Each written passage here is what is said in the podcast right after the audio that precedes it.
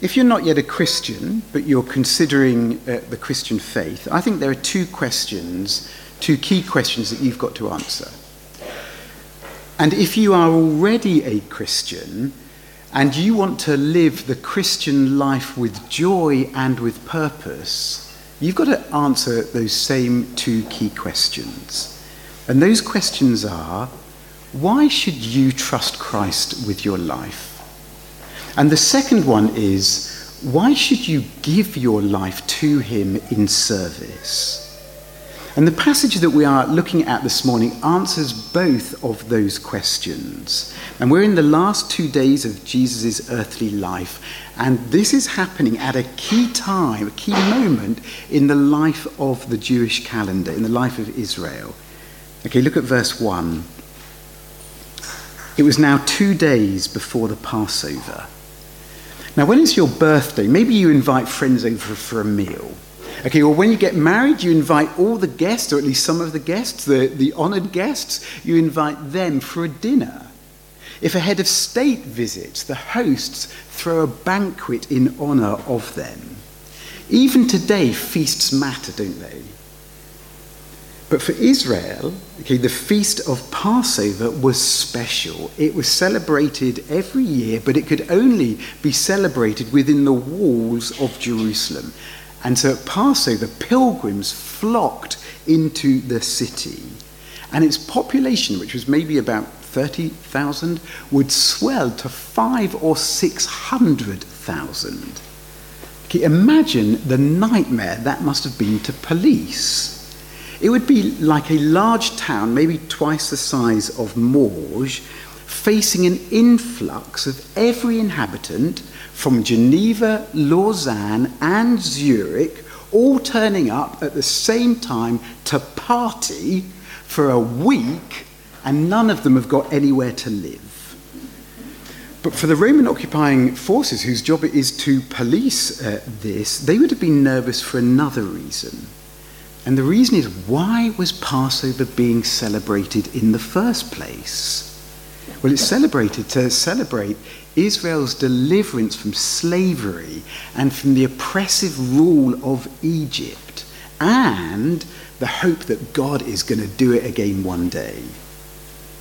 So, Passover, if you're a Roman, Passover is like an annual time bomb waiting to explode. It would be like every single French speaking Swiss person in Switzerland descending on Lausanne for an annual celebration of being liberated from the power of the German speakers, but for that to happen at a time when they are occupied and oppressed by Germans. And that is why Mark tells us that the, the religious leaders wanted to uh, arrest and execute Jesus, verse 1, by stealth, and not, verse 2, during the feast, lest there be an uproar from the people. Okay, but if you notice, if you look, verse 2 and verse 10, they fit seamlessly together.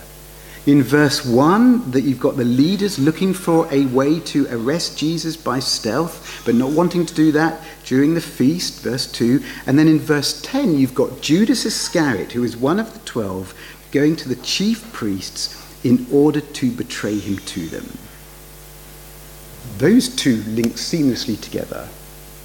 But Mark doesn't link them seamlessly together, if you notice. Instead, he gives us one of his famous sandwiches. And between the desire of the leaders to arrest Jesus and Judas offering to show them how they can do it, Mark inserts this account of the woman anointing Jesus. And he does it for a reason. Okay, first point a contrast of hearts. Now, every week, Andrew Paris, wherever he is, where's Andrew? Every week, Andrew Paris helps me lead the student and young adult Bible study group, but frequently there is more than one Andrew in the group, and so Andrew Paris is old Andrew to distinguish him from the young Andrews. Okay, why do I tell you that? Look at verse 3.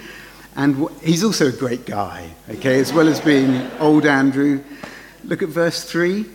And while he, Jesus, was at Bethany in the house of Simon the leper, why label him like that? I mean, that's a bit insulting. You know, using a, his illness or a previous illness to define who he is. You know, that's a bit in, insulting. Why, why point out that? That's stigmatizing. But it's not, is it? It's because Simon was the most common Jewish name at the time. So if you wanted to tell all of the Simons apart, you called them Simon the Pharisee, or there's Simon the Zealot, or that's Peter, who is also, or Simon, who is also called Peter, or and this one is Simon the leper. Okay, why point that out? Because Mark is writing this to Christians in Rome. And in Rome, if you made a list of the 100 most popular male names, Simon would, if it made the list at all, it would be right down at the bottom. So, why does Mark say this? Is because this is who Simon was. Simon's a real person. Mark is not making this up for some audience in Rome. This tells you Simon was a real person and Jesus went to his house for dinner. And while he's there, verse 3, a woman came with an alabaster jar of pure nard, very costly. And she broke the flask and poured it over his head. And when Mark says it is very costly, he's not exaggerating, is he? I mean, people who are present there estimate it is worth 300 denarii. That is a year's salary for the average working man. But she's not a working man, she's a woman. And she would have had no access to this kind of money, which means this is likely a treasured family possession. So the value of this to her is not just financial, is it? And yet, she doesn't just pour out a few drops and keep the rest. She doesn't even just pour out a handful, I'll give that to Jesus. She pours it all out on him. Mark tells us she broke the flask. No going back, no holding nothing back.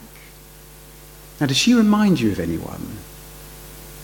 Think of the poor widow with her two small copper coins because the monetary value of these two gifts, two small copper coins, and this ointment of great price, their monetary value is poles apart, isn't it? But both of these are sacrificial. And Mark inserts this here for a reason. It is to contrast her sacrificial devotion, giving the most valuable thing that she has. He's contrasting that to Judas and the priests. You see, look how the room responds, verse 4. There were some who said to themselves indignantly, Why was this ointment wasted like that?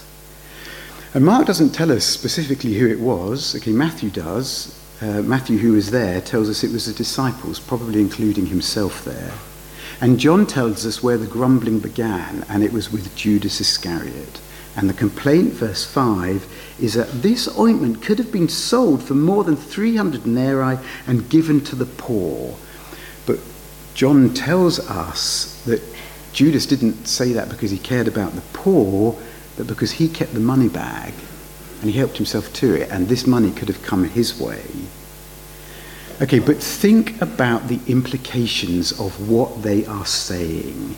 They are seeing this money effectively being spent on Jesus, and effectively they are saying, He's not worth it. He's not worth it. Whereas the woman thinks he is worth every penny of it. Ask yourself, who would you have sided with if you were sat around that table? You see, Mark tells us that the others, verse 5, scolded her.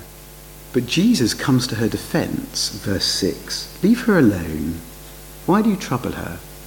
She has done a beautiful thing to me. For you always have the poor with you, and whenever you want, you can do good for them, but you will not always have me. So it's interesting, isn't it? Where these disciples see waste, Jesus sees beauty which means that whether it is virtually worthless copper coins or a possession of great worth, no gift, however small or great, is ever wasted on Jesus. And yet, look at what Jesus says. Because frankly, this is gobsmacking. They can help the poor anytime they want. In other words, firstly, hey, don't use the poverty of others, don't use the vast need that is out there, that exists, as a cover for covetousness, as a reason to hold on. But he's saying something else as well, isn't he, if you notice? He is saying that he is above the needs of the poor. Think about that. If I were to say to you, I am more important than all the poor out there, so you spend your money on me, what would you say? You'd say, You are deluded. Who do you think you are? And yet, here is Jesus saying that he is more important than the second most important commandment love your neighbor as yourself. What is more important than that? Well, the first commandment to love the Lord your God with all your heart, soul, mind, and strength. And here is a woman doing exactly that. Now, to be clear, does this mean that we shouldn't care about social justice or trying to alleviate poverty? Absolutely not. Okay, one reason that the early church spread like wildfire is that it cared for those whom nobody else cared for. But it does mean that it's Christ who has our ultimate allegiance and not political action, either on the left or the right. Okay, but why does she do it? Why the ointment? What does she see in Jesus that everyone else in that room is clearly missing? Well, Jesus tells us, doesn't he? Verse 8 She has done what she could. She has anointed my body beforehand for burial. And we have repeatedly seen the disciples struggling to understand, failing to get it when Jesus talks about his approaching death. Why are they struggling to get it? Because they're thinking Messiah, victory, political victory, military victory, chuck out the Romans kind of Messiah. That's what he's come for. But the woman, she has understood. And so she does what she can do ahead of time. She loves, and she loves sacrificially, and she prepares him for burial. And Jesus says, verse 9, Truly I say to you, wherever the gospel is proclaimed in the whole world, what she has done will be told in memory of her. Here's a question for you. Have you ever have you thought yet about what you want written on your gravestone? There's a cheery thought for a sunny Sunday morning. Have you ever thought what you want people to say, or you, what, have you ever thought what people will say at your funeral, or what you hope they would say? And have you ever thought about how those might be slightly different? Okay, whatever, it's, whatever is written on your gravestone, or whatever is said at your funeral, it'll be about you, won't it? It'll be about the person who's died. But here, Jesus is saying he's going to die, but the memorial is going to be about her because he will need no memorial. There's not going to be a grave for a gravestone. But he also says it because she has understood what is at the heart of the gospel that the good news is not your best life now. And the good news is not fight poverty and then God will accept you. Any more than your greatest enemy are those people on the left telling you we've got to fight poverty. So fight them. That's not the good news either. At the heart of the gospel is that Christ died for our sins. And, so, and she got that. And so every time the gospel is proclaimed, it is a reminder that this woman got it right. But maybe it's that realization that Jesus really is serious about dying that is the final straw for Judas. Okay, verses 10 to 11. Then Judas Iscariot, who was one of the twelve, went to the chief priests in order to betray him to them. And when they heard it, they were glad and promised to give him money. Okay, money's got a grip on his heart, hasn't it? Okay, but Combine that. Combine money having a grip on your heart with the thinking that Jesus is not the Messiah that you want him to be, and that is a deadly combination. You see, Mark tells us he was one of the twelve. He has spent three years up close and personal with Jesus, but now he walks away because you can know lots about Jesus. You can even have had lots of religious experiences, but Christ still not have your heart. And that is a contrast that Mark wants you to see between a woman whose heart Jesus does have, between a woman who loves and loves at great cost, and a man who walks away. Because think how Mark's readers in first century Rome would have seen it. They're in Rome, Nero's on the throne, and they are beginning to feel the pressure of being followers of Christ. If they continue to refuse to worship in the temples, it's not just going to be their friends they're going to lose. They're going to be shut out of the trade guilds. They are going to lose their livelihood, and within a couple of years of Mark writing this, some of them will be losing their lives. Okay, well, think about yourself. Think about the money that the, the hold that money can have on our lives, or the desire for more, for more possession. Think of the hold that career can have on us, and that desire for more. Or that realization that life is not turning out the way you wanted, like it's not turning out the way Judas wanted. What do you do with that? Do you go for the money? Do you go for the more and let that have your heart? Do you look at the way that God isn't giving you the life you wanted? Jesus isn't the Messiah you thought he was going to be, and your heart grow cold towards him? Or do you look at this woman and the beauty of her act and know that however much people might say you are wasting your life, or however broken you might feel, and life not going the way you want it, you know Christ is worth it? Well, two things here tell you that he is worth it. You see, up until now, it's been Jesus who is driving the action. From here on, as Judas walks away, it begins to look like Jesus is at the mercy of events and other people are driving those events. What Mark wants you to see is that is a million miles from the truth.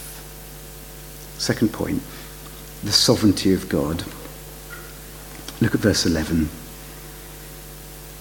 Judas comes to the leaders, and Mark tells us they were glad because his coming means that their plans to be rid of Jesus are beginning to fall into place, when in reality, God is using them to bring about and to establish Christ's kingdom, the kingdom of the very one they are wanting to be rid of.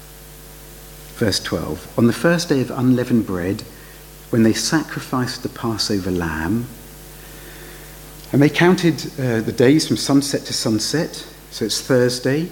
Everyone else is going to eat their Passover dinner on Friday night. But Jesus tells two of his disciples to go and prepare their dinner, their Passover meal a day early. Because on Friday night, on Friday afternoon, as the Passover lambs are being sacrificed in the temple, Jesus will be dying on the cross. And the disciples prepare the place in verses 17 to 18. When it was evening, he came with the twelve. And as they were reclining at table and eating, Jesus said, Truly I say to you, one of you will betray me, one who is eating with me. Now, in our culture, you can eat with somebody, you can share a table with someone. It doesn't mean that much, does it? You know, maybe you, you know, sit down next to somebody in the canteen at at work or you meet for a business lunch or something. In Jesus' culture, to eat with someone, that was full of meaning. It meant that you were friends, that you trusted one another, that you approved of one another. It's why the religious leaders saw who Jesus ate with and they got seriously cross about it. He's a friend of tax collectors and sinners. Why do they think that? Because he's eating with tax collectors and sinners. And so Jesus being betrayed is bad enough, but to be betrayed by one who is eating with me That is a double betrayal. We would say it's like being stabbed in the back. It's why commentators hear here an echo of Psalm 41, verse 9. Even my close friend, in whom I trusted, who ate my bread, has lifted his heel against me. Yet what Mark wants you to see is that none of this took Jesus by surprise. The disciples are sorrowful, asking verse 19, Is it I? And Jesus simply repeats, It is one of the twelve. Why not be more specific than that? Because he knows it's going to be Judas. So why not name him? Because by dawn, they will all have abandoned him. Judas will betray him for money and maybe for disillusionment. Everyone else will abandon him for fear or moral cowardice. Yet none of it surprises Jesus. Verse 21 For the Son of Man goes as it is written of him. He knows that God is working through his enemies to see his promises come true. Except the one place in the Old Testament where the Son of Man is mentioned is Daniel chapter 7. And there, the Son of Man's not betrayed. There, the Son of Man is not suffering. There, the Son of Man is coming to God, the Ancient of Days, and he is given a kingdom that will never end. Nowhere do we hear talk of the Son of Man suffering. So, what does Jesus mean?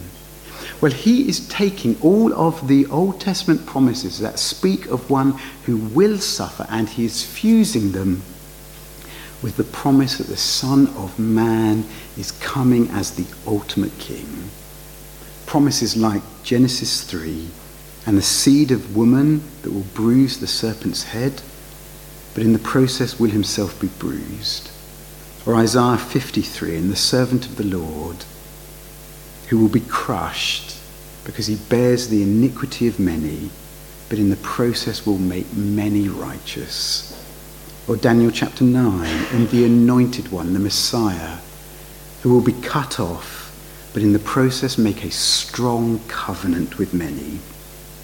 Or Zechariah 13, and the one who is struck, but he turns out to be the shepherd of God's sheep.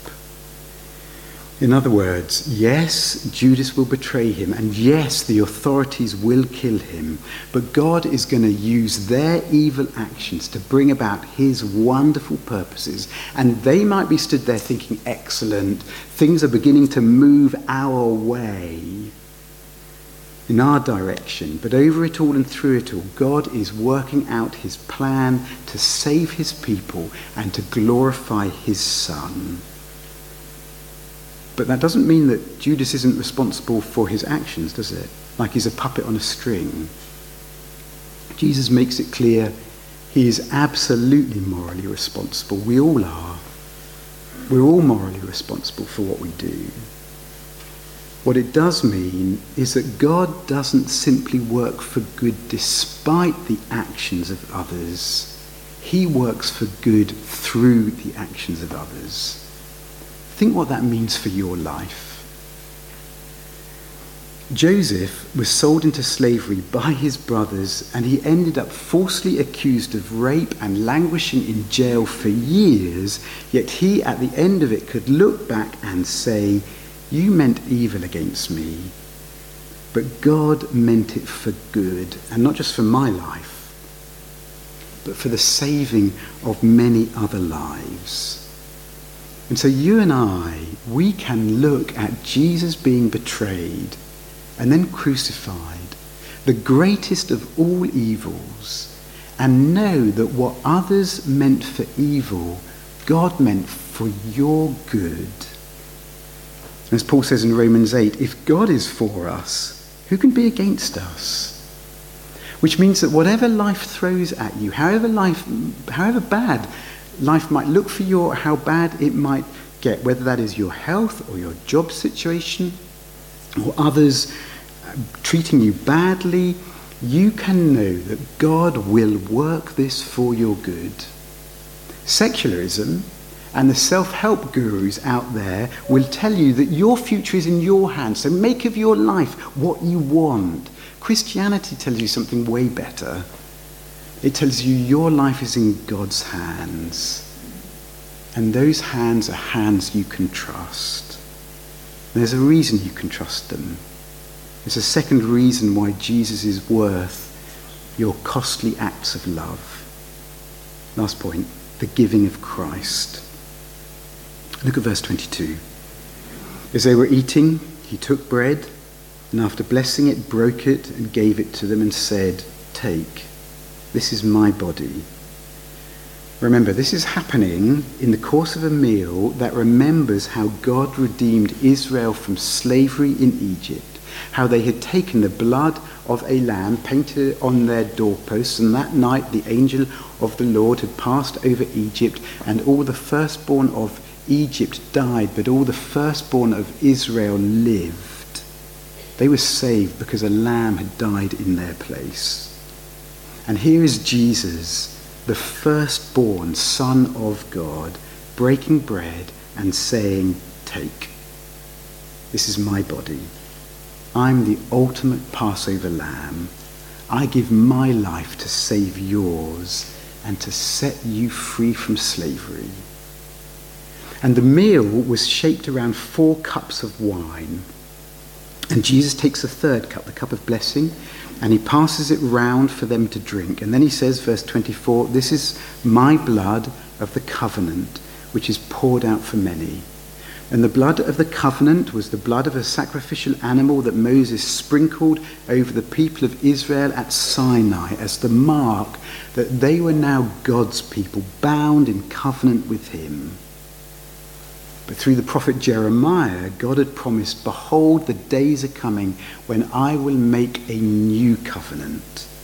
And Jesus is saying, That new covenant is sealed with my blood. So, it's not just the woman who stands in stark contrast to Judas, is it? It's Jesus himself. She gives the most valuable thing she has. Jesus gives the thing of greatest value in the universe, himself, and he gives it for us. Judas sells Jesus for his own gain. Jesus gives himself for our eternal gain. Gregory of uh, Nazianzus, one of the great church fathers, Gregory the theologian, said, Christ is sold, and cheap was the price, yet he buys back the world at mighty cost. In other words, Christ was sold for so small a price, yet he buys us back and how great the price. That is why you can trust him with your life.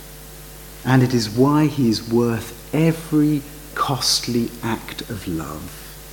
As Paul writes in Romans 8, he who did not spare his own son, but gave him up for us all, how will he not also with him graciously give us all things? Think about it. Who sat around the table with Jesus that night at the Last Supper? It's not the table of the loyal, is it? Each one of them will either betray him or abandon him. But that is exactly who Jesus dies for, for them and for us, because his table is a table of grace. They may abandon him, but he will never abandon you. But you've got to come and you've got to take from him. Take, he says. This is my body. You have to come by faith. You have to receive from him. But notice, Jesus doesn't say, just think hard about my sacrifice. Just think long and hard about my sacrifice. He tells you to come and take and eat and drink. Why? Why make it physical? Well, why do you eat and drink at all?